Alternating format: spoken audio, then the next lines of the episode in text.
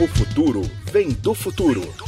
Este é o podcast da revista MIT Sloan Review Brasil. Toda semana, Pedro Nascimento e convidados desenvolvem três grandes pontos para que os protagonistas da quarta revolução industrial consigam imaginar seu futuro e trazê-lo para ser construído no presente.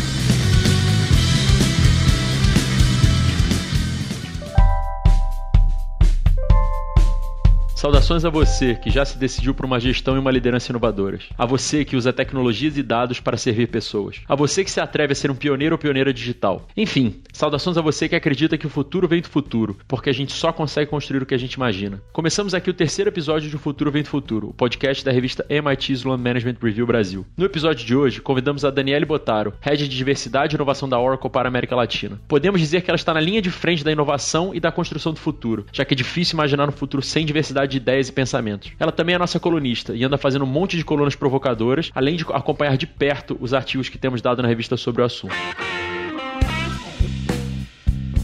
Dani, seja super bem-vindo ao nosso podcast. É um prazer ter você aqui com a gente. Eu que agradeço o convite, é uma honra estar aqui para falar de um tema que eu sou tão apaixonada e trocar essa ideia com você, Pedro. Obrigada pelo convite. E Dani, a gente na MIT Sloan Review, acho que é, obviamente, acaba falando muito de tecnologia, talvez pela ligação com a MIT, mas a gente quer falar e né, a gente busca falar na nossa, nos nossos conteúdos sempre sobre o que é relevante né, para os líderes, o que é relevante para a gestão, para os negócios e por aí vai. Né? E apesar de tecnologia acabar sendo um tema recorrente, diversidade e inclusão é sem dúvida um tema cada vez mais relevante para os líderes, para os gestores, ainda mais no mundo complexo com que a gente está vivendo agora. E nas suas colunas, você tem chamado a atenção para esse assunto e, inclusive, tem comentado um pouco né, como isso tem virado fla-flu, assim como acontece com talvez muita coisa ultimamente, né, não só com esse tema. Mas eu queria muito começar por isso, né? É, por que, que gestão de pessoas não pode ser futebol, né? Como você disse em uma das suas colunas. Ah, legal. Ah, a tecnologia tem tudo a ver, né, Pedro? Hoje a tecnologia ela, ela resolve todos os problemas, assim, ou basicamente ela é criada para resolver uma série de problemas. E quando a gente fala de diversidade e inclusão, não tem como a tecnologia ficar de fora, porque se a gente está criando soluções tecnológicas para resolver problema do mundo, não colocar metade do mundo que é mulheres, ou não colocar negros, que é uma grande porcentagem de pessoas, pessoas com deficiência, enfim, se a gente não tiver diversidade de pessoas criando essas soluções, obviamente que a gente vai chegar lá na ponta e não vai ter o resultado que a gente vai resolver os problemas de todo mundo. Então, tecnologia está em tudo, né? Hoje é muito difícil você falar quem não é de tecnologia.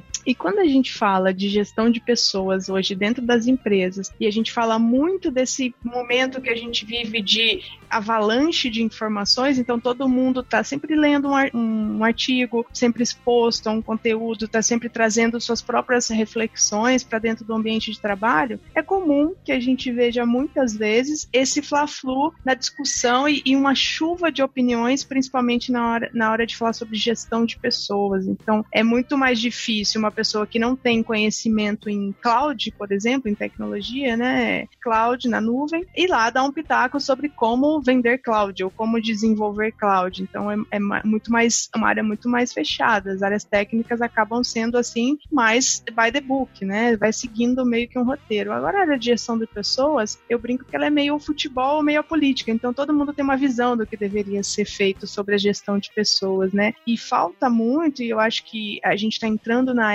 do People Analytics justamente por essa percepção de que a gente fez muita coisa baseada na, na intuição, que algumas deram certo, obviamente, e, e, mas muitas empresas gastam muito dinheiro, muita energia e perdem eh, talentos porque acabam não seguindo essa carreira do esse olhar sobre os dados, sobre análise efetiva de como as pessoas se comportam, quais as expectativas, como a empresa está é, levando isso adiante. Então, acho que essa área de People Analytics, que traz dados, que traz insights, principalmente para os líderes, né? Porque gerar relatórios não é o mesmo que gerar insights para os líderes. Eu escuto muitos líderes falando que ainda está aprendendo é, esses assuntos, principalmente quando a gente fala de diversidade e inclusão, então não adianta eu mostrar um gráfico, exatamente um report que saiu do nosso banco de dados de funcionários e falar: ah, esse daqui é o resultado, ah, eu preciso chegar para esse líder, baseado nesses dados, com insights de como ele pode atuar. Então, esse é o cenário, esse é o nosso plano de ação proposto, essas são as ferramentas que a gente tem para te apoiar e aqui a gente vai começar a implementar o plano, porque essa coisa da gente, se a gente abrir, e é o paradigma da diversidade e inclusão, né? Se a gente abre para discussão e ouve as opiniões diversas, isso é super positivo e super bem-vindo em qualquer área, né? Esse é o objetivo da inclusão, ouvir todas as vozes. Só que se a gente fica só nisso, a gente não vai para um outro estágio, a gente não consegue fazer a transformação. Então, se nós olharmos historicamente empresas que avançaram em diversidade e inclusão, foram aquelas que fizeram a fotografia, desenharam um plano de ações efetivos e aí sim conseguiram fazer transformação. Porque na base da opinião, a gente realmente vai ter muita dificuldade em avançar aí. É legal, Daniel. Faz todo sentido. A gente tem defendido aí terrenhamente a importância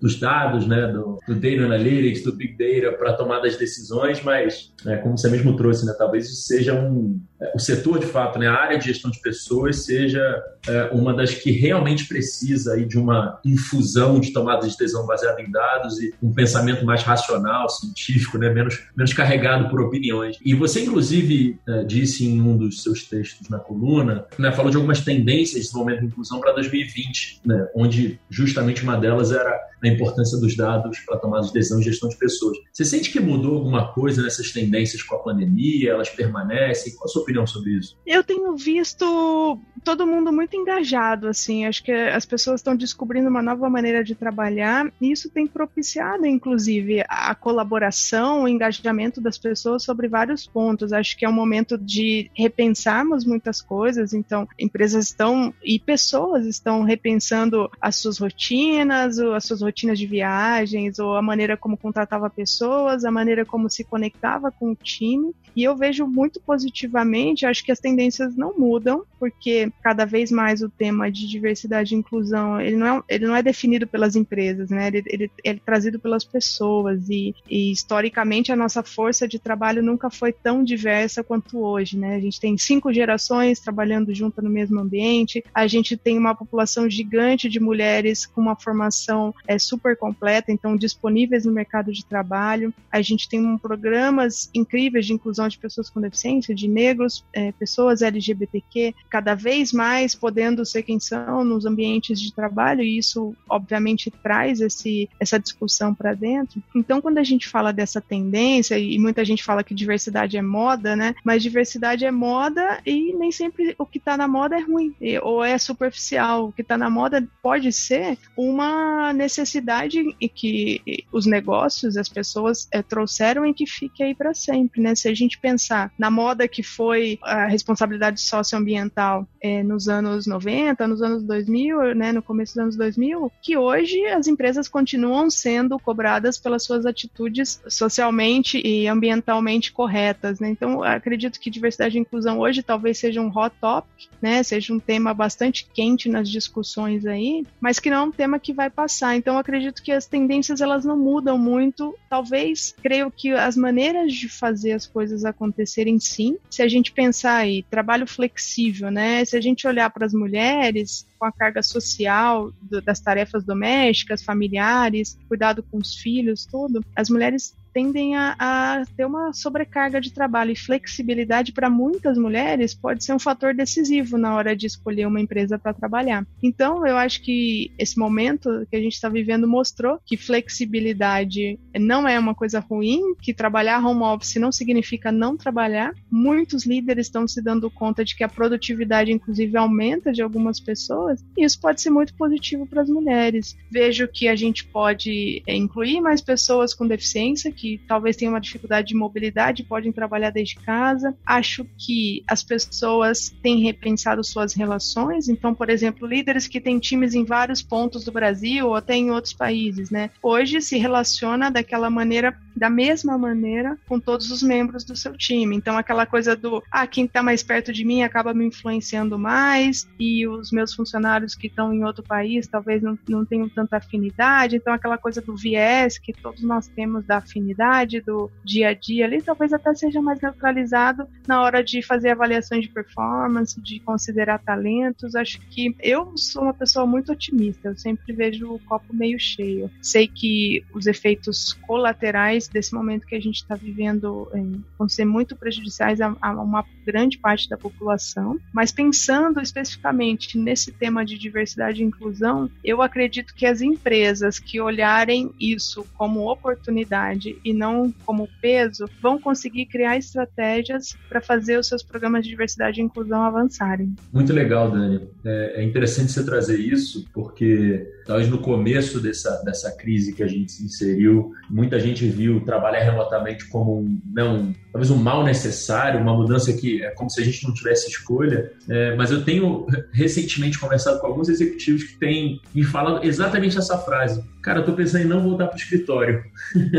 Apesar de parecer um negócio super temporário e, e, causado pela pandemia, pode ser que isso de fato se torne um novo normal, né? Não necessariamente empresas 100% remotas, mas uma parcela remota, um mix desse tipo de, de trabalho, né? E como você me falou, isso pode, pode potencializar bastante a inclusão, né? Muito legal, muito legal esse ponto que você trouxe nesse mesmo texto das tendências, é, você fala sobre a verdadeira diversidade cognitiva, né? De como essa era uma tendência super importante, que talvez possa inclusive ser, ser alavancada por esses, por esses temas que você levantou. O, o que, que, é essa verdadeira diversidade cognitiva e, e, como, como que uma organização pode trabalhar para ter isso? Se a gente vivesse num mundo ideal, Pedro, a gente não precisaria ter esses grupos de diversidade. Então, por exemplo, ah, mulheres, pessoas com deficiência, LGBTQ. Se a gente vivesse num mundo em que os vieses fossem neutralizados e que, e que as pessoas tivessem as mesmas oportunidades, a gente não precisaria classificar esses grupos, as pessoas nesses grupos, a gente poderia simplesmente ter diversidade de pensamento, de formação, de pontos de vista, o que é o verdadeiro valor da diversidade, né? E quando a gente fala da verdadeira diversidade cognitiva, a gente está falando exatamente disso, do que a pessoa traz, o que, que ela carrega aí na mochila dela, o que, que ela trouxe de experiência, de visões do mundo, como é que aí você pode incluir diferentes pontos. E, e muitas empresas, muitos países países têm buscado incluir pessoas com habilidades cognitivas diversas. Então, por exemplo, há empresas que fazem inclusão de pessoas com autismo. Obviamente, há um espectro gigantesco dentro do, do espectro, né, do transtorno do espectro autista, mas a gente vê pessoas que são muito focadas, que são, gostam de tarefas é, processuais repetitivas. Então, por exemplo, empresas que utilizam e têm núcleos de desenvolvedores com autismo para buscarem erros em códigos de programação, né? Como é que você inclui essas pessoas, cria um ambiente onde elas possam sim render e ter sua melhor performance e, e se sentirem bem ali? E como é que a gente cria do outro lado maneiras de que o resto do time interaja com essas pessoas dadas as suas limitações, as suas preferências? Como é que a gente faz isso funcionar? Então, o nosso grande desafio é entender que talvez aquele modelo ideal de funcionário, né, de colaborador ali que teve a formação X e que se comporta dessa maneira, que, que se veste desse jeito e traz insights e que lê as revistas X e que ouve os podcasts X, talvez aqueles ditos esquisitões, né, os weirds, talvez eles possam trazer contribuições e talvez eles nem passaram pela universidade ou talvez passaram por uma outra experiência. Como é que você pode trazer essas pessoas para dentro da sua empresa, mas não é só trazer, né? Diversidade é convidar para festa diversão é tirar para dançar, como disse a, a Verna Myers, a VP de diversidade do, do Netflix. Então, como é que você faz essas pessoas fazerem parte da festa, não só estarem lá? Como é que você ouve esses pontos? Imagina que você tem uma equipe e que você tem que ouvir pontos de vista muito distintos quando vão tomar uma decisão sobre um projeto, sobre algum, alguma coisa que a equipe tem que fazer. É muito mais cansativo você agregar opiniões que sejam muito divergentes né? Você leva mais tempo para tomar uma decisão e isso choca com seus próprios pontos de vista. Você, como líder, tem arraigado aí na sua mochila as suas experiências e aí ouvir experiências muito diferentes. Falar, ah, mas esse cara nem fez faculdade. Ah, mas essa mulher, ela nem passou pela experiência X. Ah, esse daqui não teve uma experiência internacional. Esse aqui não conhece esse mercado. Então, a gente tende a ser muito conservador, né? Nós, é um instinto natural que nosso organismo cria para não se desafiar muito, não se colocar em perigo. Só que quando a gente fala de diversidade e inclusão, e aí a gente está falando de, ah, tem que ter uma mulher no seu time, tem que ter um PCD, tem que ter um negro, não é para a foto ficar diversa. É justamente para conseguir, porque como essas pessoas tiveram uma experiência de vida muito diferente, ou uma percepção das coisas diferente, elas vão trazer essa diversidade cognitiva, né? Que esperamos que um dia a gente não precise mais ter esses grupos, que a gente possa olhar para cada ser humano e trazer o valor da sua diversidade cognitiva aí, seja por uma questão de diversidade intelectual, por ter uma, um, uma síndrome como autismo, ou síndrome de Down, ou os grandes talentos, né? Aquelas pessoas superdotadas, ou as pessoas que têm uma outra linha de pensamento. Como é que a gente consegue incluir todas as experiências e os pontos sem classificar as pessoas? Esse é o, é o, é o grande sonho de todo mundo que trabalha com diversidade e inclusão, né? Que não, não crie mais os grupos, que a gente possa trabalhar cada um dentro do seu time, dando o espaço para que a criatividade e a inovação realmente aconteçam. E Dani, você, outro outro tema que você escreveu sobre, super interessante, é a competência intercultural a gente se pegou refletindo bastante, talvez por conta do, do momento é, de necessidade, né, de colaboração intercultural que a gente vive, ou pelo menos que alguns pensadores têm falado sobre, né, como o Yuval Noah Harari. Eu queria pedir, talvez te perguntar uma, uma aposta, né? Você acha que no mundo pós-pandemia a competência intercultural vai ser mais ou menos relevante, né? Como é que você acha que a gente vai viver isso? Ela já é super relevante e vai se intensificar esse processo com certeza, Pedro. Hoje, quando você fala fala de estilos de trabalho, expectativas de colaboradores, né, maneiras de se comunicar, e eu não estou falando sobre idiomas, que isso é o menor dos problemas, né? A gente tem várias ferramentas hoje que nos ajudam a resolver esse problema. Eu acho que a questão é como é que você lê aquilo que não é dito, né? Aquele contexto. Nós no Brasil somos considerados uma cultura de alto contexto, né? Tem uma carga cultural muito grande, então tem muitas coisas que é, a gente costuma chamar de jeitinho do Brasil e tal, mas é uma carga cultural que estrangeiros que trabalham aqui sentem muito forte, né? E acabam não conseguindo avançar na carreira, permanecer numa carreira internacional porque não desenvolveram essas competências interculturais. Então, é, a gente ouve várias histórias aí, e no, no artigo eu até comento isso, de executivos que vão né, viver o sonho da carreira internacional e quando chegam lá, esse sonho muitas vezes cai por água abaixo e tem que voltar, ou a família não se adaptou e não se preparou para aquele momento, as cobranças são totalmente diferentes das que, né, a maneira de se comportar, a maneira de interagir com as pessoas, né, a gente sabe que tem vários estereótipos sobre várias culturas, então se a gente falar sobre a cultura do escritório na China, de um escritório na Itália, de um escritório é, aqui na América Latina, mesmo aqui, né, a gente tem um mosaico de culturas na América Latina. Eu, eu sou responsável por oito países, né,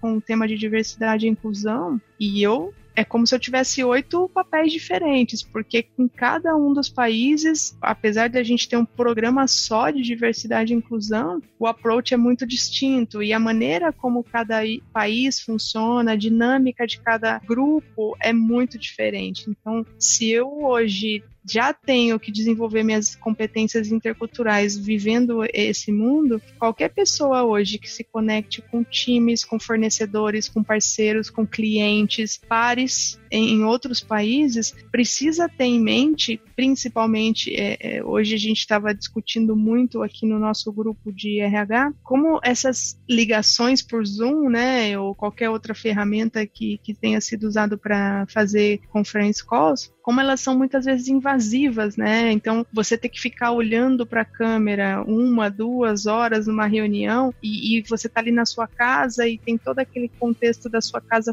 funcionando ali, o quanto isso muitas vezes é invasivo para as pessoas e a gente está acabando deixando isso passar meio batido, não está discutindo esse ponto. O quanto é importante muitas vezes essa competência intercultural para eu entender que talvez a filosofia ou os costumes ou a expectativa de um funcionário funcionário na Colômbia seja muito diferente de um argentino, que talvez eu né, tenha estabelecido ali um estilo de comunicação e maneiras de cobrar o trabalho. Então, cada vez mais, e, e principalmente para os líderes, né, acho que a gente está falando de empresas ou de realidades em que líderes querem avançar na carreira e muitas vezes avançar na carreira significa ser um líder regional, ser um líder global. Ele, para se fazer conexões e ter sponsors, né, essa líder, ele ou ela, é, precisa ter sponsors em cada um dos pontos que ele vai atuar, né, porque você não adianta você ser um, um líder estilo brasileiro e só ser reconhecida pelos funcionários do Brasil quando você quer uma carreira regional. Como é que você faz essas competências se desenvolverem? Então, é, no dia a dia, obviamente, mas você precisa ter uma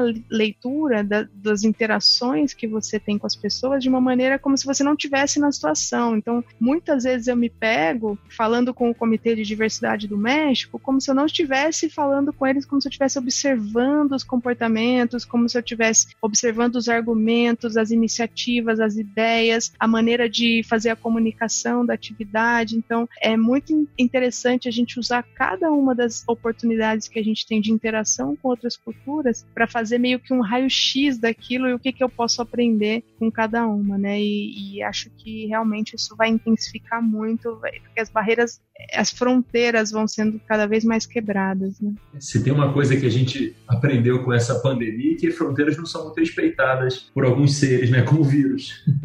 então, ou a gente aprende a colaborar, ou provavelmente virão próximas, né?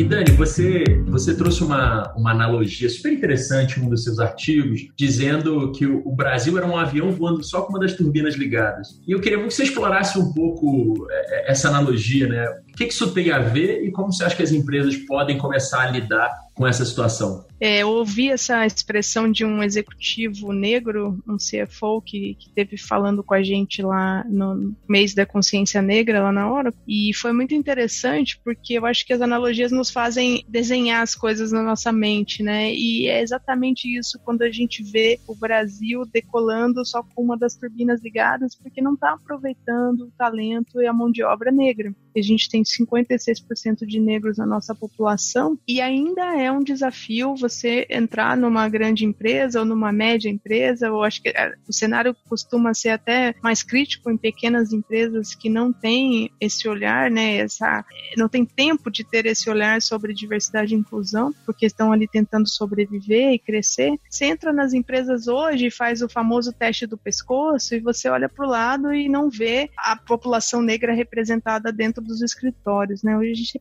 perde muita aporte, muita chance de ter contribuições ali de uma população que hoje sim está está se qualificando, então a gente teve um processo aí de cotas nas universidades que propiciou a formação de muita gente em ótimas universidades e, e pasmem, né, com ótimos índices de aprendizagem, então eles não estão lá é, pela cota somente, eles estão lá aprendendo, estão lá realmente trazendo resultados importantes quando são feitos os testes de alunos, os testes feitos pelos órgãos educacionais, esses alunos realmente estão é, lá por merecimento. Então a gente teve esse processo todo de inclusão de pessoas na, na, nas universidades, na, nas capacitações, e hoje a gente tem muita gente boa formada, mas que ainda não está conseguindo ou entrar nas grandes empresas, né, nas carreiras corporativas, não estão em posições executivas. A gente tem um cenário bastante crítico no Brasil, é, são menos de 6% de negros em cargos gerenciais, então, obviamente, a gente está perdendo aporte, talento, a gente está perdendo pontos de vista de, diferentes que poderiam estar tá contribuindo para que cada um de nós, nos nossos times, tivéssemos a chance de criar melhores soluções para os nossos clientes, para o nosso público interno, enfim, para todo mundo que a gente interage como empresa. Então, é sim uma, uma preocupação urgente e eu acho que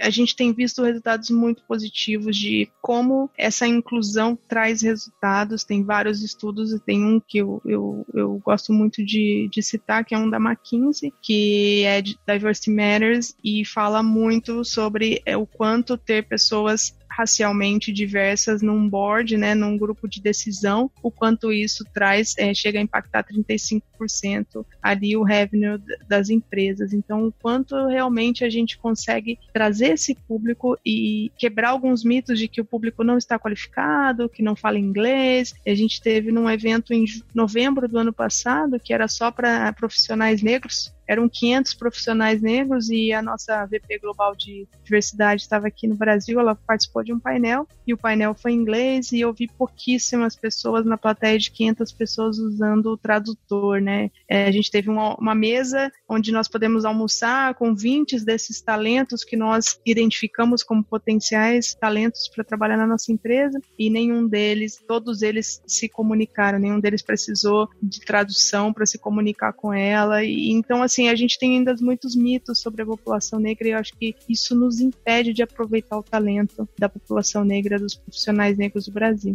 E Dani, para fechar nossa conversa, é, a gente começou falando muito sobre como a gente naturalmente tem, tem tendido a, a, produzir muito conteúdo sobre tecnologia na MIT Sloan Review e como diversidade e inclusão acho que é um tema que cada vez mais vai ganhar espaço e cada vez mais a gente quer promover. E na última edição da MIT Sloan Review, a gente publicou um artigo falando justamente sobre como a gente pode utilizar tecnologia, pode utilizar algoritmos para aumentar a diversidade, né, para diminuir os vieses em alguns processos. Né? Esse artigo aí especificamente falando dos vieses, por exemplo, de investidores, né, em novos negócios e por aí vai. É, como você acha que a gente pode começar a utilizar mais a tecnologia a nosso favor para incentivar a diversidade? A tecnologia, como a gente estava comentando, né, ela vem para resolver vários problemas e trazer pontos que a gente muitas vezes pode não ter é, visto. Então, nesse caso da diversidade e inclusão, ela é uma ferramenta poderosíssima para nos ajudar a neutralizar nossos vieses, que infelizmente todos nós temos, e não há, não há como né, a gente fazer isso de forma consciente. É, é, gente, muito do nosso dia nós estamos no piloto automático e isso nos, nos leva a tomar esses esses atalhos mentais aí que são os vieses. E a tecnologia, como você falou, ela pode nos ajudar a neutralizar muito desses conceitos, né? Parar de tomar decisões baseadas no nossos, na nossa intuição, no nosso feeling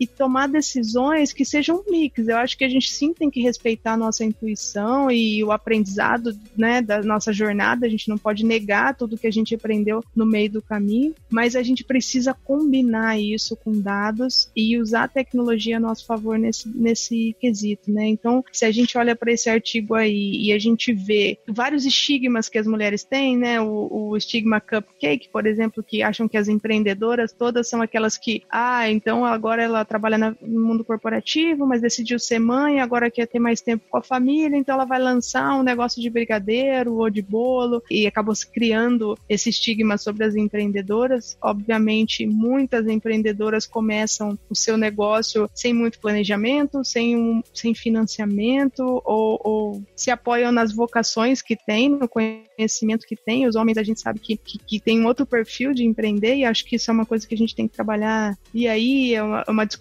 eterna, né? Desde as meninas. Hoje, é, hoje inclusive, 23 de abril é o dia é o dia internacional, né? Chamado Girls in ICT, criado pelo braço aí da ONU. Hoje é um dia de celebrar o Dia das Meninas em Tecnologia e STEM em geral, né? Ciência, tecnologia, engenharia e matemática. Então, como é que a gente consegue fazer com que os vieses sejam neutralizados na hora de decidir se uma empreendedora vai ou não receber um investimento, né? Olhar para as pesquisas, então entender, olhar para o big data de todas as empresas que foram investidas e ver quais trouxeram mais retorno, né? Tem estudos americanos da Fundação Kaufman que falam que empresas fundadas por mulheres deram um retorno 35% mais rápido para os investidores do dinheiro investido investido do que a fundada só por homens. Então, não quer dizer que as mulheres é melhor do que os homens, quer dizer que diversidade ali, na, e quando tem pelo menos uma fundadora, ela tem, obviamente, um time é, diverso dentro de, de, dessa, desse grupo, dessas empreendedoras de tecnologia, de empresas que a gente considera aí de alta escala, né, que, que vão atender um, um número grande de pessoas, a gente sabe que o retorno sobre o investimento é mais rápido do que quando é para startups fundadas só por homens. E aí a gente precisa olhar para esse dado, olhar para um dado de que, na hora de tomar decisão sobre quem vai ou não receber o investimento, os nossos vieses muitas vezes estão acima do nosso racional. Então, por exemplo, tem estudos que mostram que, estudos científicos, científicos, tá? Com papers e tudo, que uma mulher bonita, ela tem menos chance de receber investimento do que um homem bonito. E um homem feio tem menos chance de receber investimento. Então, é como se no nosso inconsciente, nas nossas mochilas, tivesse uma informação que a mulher bonita não é competente e o homem bonito sim é competente. E ainda tem outros estudos que mostram que se a mulher for loira, 62% das pessoas acreditam que as morenas parecem mais profissionais. Então, na hora de você tomar uma decisão sobre que negócio vai crescer ou não, se você não começa a reunir esses dados e deixar que os seus vieses ou aquela experiência que está lá na sua mochila, né, desde quando você é, nasceu, aquilo que você viu do mundo, aquilo que você aprendeu com o mundo, você deixa isso tomar decisão, é uma decisão super importante de onde você vai investir seu dinheiro, por exemplo. A decisão ser tomada baseada em feeling ou em estereótipos e não em dados. Então, a tecnologia, hoje a gente vê empresas é, fazendo seleção às cegas, então você não sabe quem está do outro lado, a pessoa, o vídeo é borrado, a voz é alterada. É, nós fizemos um processo assim para a seleção de estagiários e foi muito interessante. A gente não sabia quem estava do outro lado e a diversidade intelectual que nós reunimos no grupo que a gente contratou de 15 estagiários aqui no Brasil é algo assim incrível, né? A gente tem, obviamente, se a gente for separar pelos grupos, a gente tem mulheres, negros, LGBTs, mas não é disso que a gente está falando, a gente está falando de, de, diversidade intelectual, né? Diversidade cognitiva, então pessoas que vêm de realidades diferentes, que tra trazem insights, que vêm de cursos diferentes. Então, quanto quanto isso gera ali de riqueza, mas a gente precisou de uma tecnologia para nos ajudar a fazer esse processo para reduzir nossos bias. Então, eu acho que a tecnologia ela pode ajudar trazendo os dados do que já aconteceu historicamente, porque a percepção é de que os negócios das mulheres, por exemplo, não dão mais retorno e, as pesquisas têm mostrado que sim, dão retorno mais rápido. É olhar para as competências do empreendedor, da empreendedora, é, sem avaliar essas características físicas, é, ou, ou que podem por exemplo, muitas vezes investidores é, reportam que olham para empreendedor e pensam, ah, mas como é que ela vai cuidar dos filhos? Ela não vai se dedicar 24 horas por dia ao negócio dela, então não vou investir nela. E aquele cara ali de 30 anos, solteiro, ou mesmo que seja casado, ele vai se dedicar 24 horas por dia. Ou eu posso mandar ele para um programa de aceleração lá em Singapura de quatro meses e essa mulher nunca vai poder ir para o programa de aceleração. Então, quanto mais dados a gente trouxer para decidir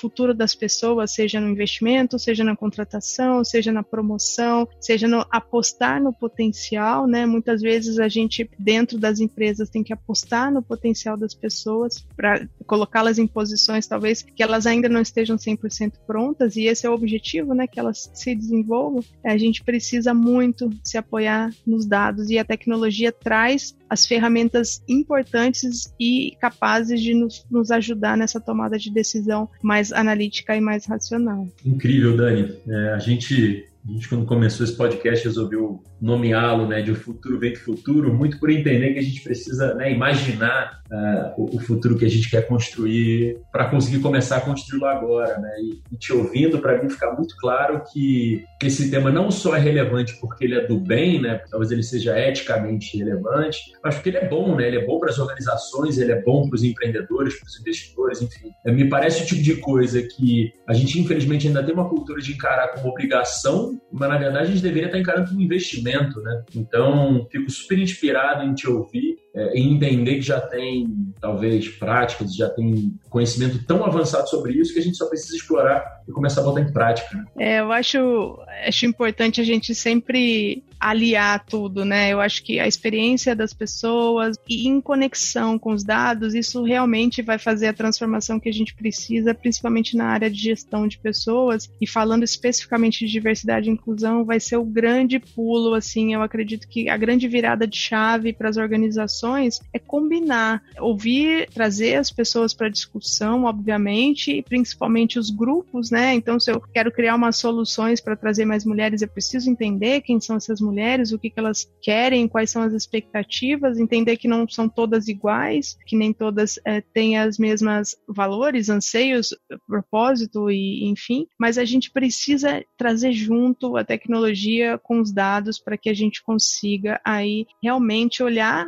quais são os pontos que a gente tem de oportunidade de melhoria para a gente realmente virar a chave, porque se você perguntar a percepção das pessoas, se a gente falar do assunto mulheres, por exemplo, eu, eu sempre trago isso quando eu vou falar com os líderes, é, ah, o que, vocês acham? Que a gente melhorou nos últimos anos? E aí todo 8 de março vem aquela, aquela publicação feliz, as mulheres vão dominar o mundo, cresceu, né, passou de 8 para 14% o número de mulheres em liderança no Brasil, em cargo de diretoria, e aí você pega o, a notícia do ano anterior, era assim, ah, então aumentou de 5 para 11% o número de mulheres. Ué, mas não era 11, agora você está falando que aumentou de 8 para 14? Então, assim, é, as notícias sempre são muito a fotografia do momento, mas se você olhar os dados, a agulha não tem mexido muito. Então, se você tem a percepção de que está tudo mudando, melhorando, você não vai trabalhar para aquilo andar mais rápido. Você acha que está melhorando naturalmente. Mas quando você olha para os dados e com Big Data e com várias análises que a gente tem hoje, várias ferramentas de inteligência artificial, a gente tem uma mina de ouro na mão, né? A gente consegue ver que não, tem pontos que precisam sim ser melhorados para que o cenário mude de verdade e não fiquemos só na percepção de que as coisas vão melhorar um dia, as coisas sozinhas vão se resolver, né? No caso das mulheres aí, a gente tem, enfim, estimativas sofríveis de que vai demorar mais de 200 anos para atingir a equidade de gênero é, no mercado de trabalho, no acesso à educação, no acesso à saúde. Então, a gente precisa ainda sentar em cima desses dados, tirar conclusões e entender que a nossa percepção muitas vezes pode estar influenciada pelo que você lê, pelo, pelos conteúdos que você é exposto, pelas pessoas que você convive, né, pelas percepções que você tem. Então, acredito acredito que as empresas, as pessoas que estão aí liderando, estão na vanguarda de criar um futuro mais rentável,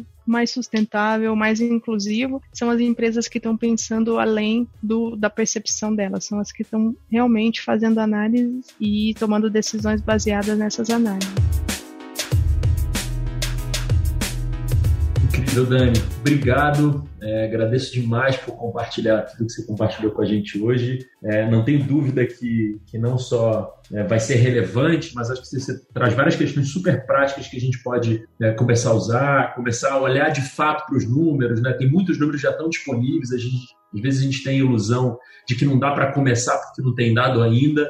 É, eu acho que uma primeira análise ajuda a gente a pensar é, em algumas próximas decisões, né? Dando um exemplo acho super simples, a gente logo no começo do, né, quando a gente começou a montar o time da MIT, a gente resolveu medir por curiosidade, né, proporção de homens para mulheres, né, proporção é, de pessoas por região do país, vários tipos de análise de diversidade. E foi de forma super despretensiosa isso já orientou o, os nossos programas de contratação, né, todas as pessoas que a gente contratou, a gente sempre pensou, pô, será que essa pessoa, além de ser competente, vai trazer diversidade para o nosso time? Então, e foi interessante porque talvez se a gente tivesse, ah, não, preciso criar toda uma estrutura de diversidade ou qualquer coisa do gênero, gente não teria começado. E o fato de ter começado cedo e já ter levado isso em consideração desde o começo foi super relevante para a gente montar um time que, que, eu particularmente fico super feliz, justamente pela diversidade de ideias, diversidade de contribuições e por aí vai. Então, né, super obrigado pela participação, acho que foi super super inspirador e super elucidativo em vários aspectos e que nosso futuro, né, que o futuro que vem do futuro seja cada vez mais diverso. Obrigado.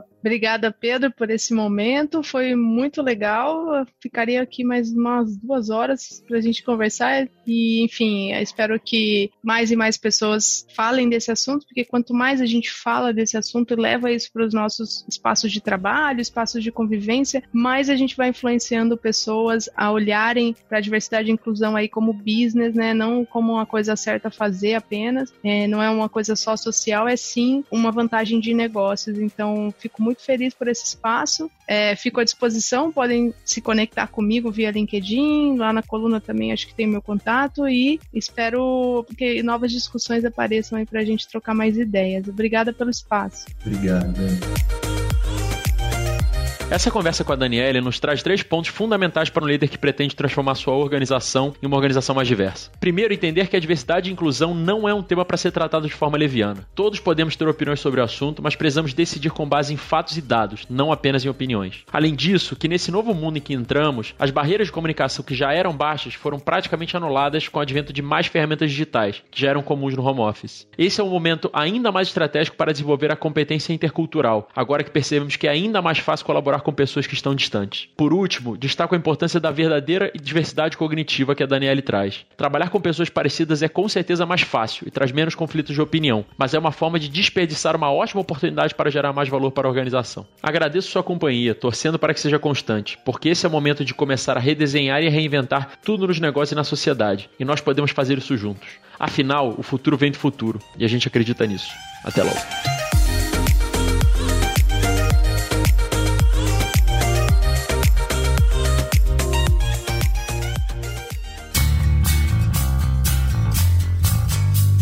Este foi O Futuro Vem do Futuro, o podcast da revista MIT Sloan Review Brasil, com mais três grandes pontos que ajudam os protagonistas da quarta revolução industrial a imaginar seu futuro e trazê-lo para ser construído no presente. Conheça mais sobre nós em mitsloanreview.com.br. Muito obrigado por sua companhia e até a próxima.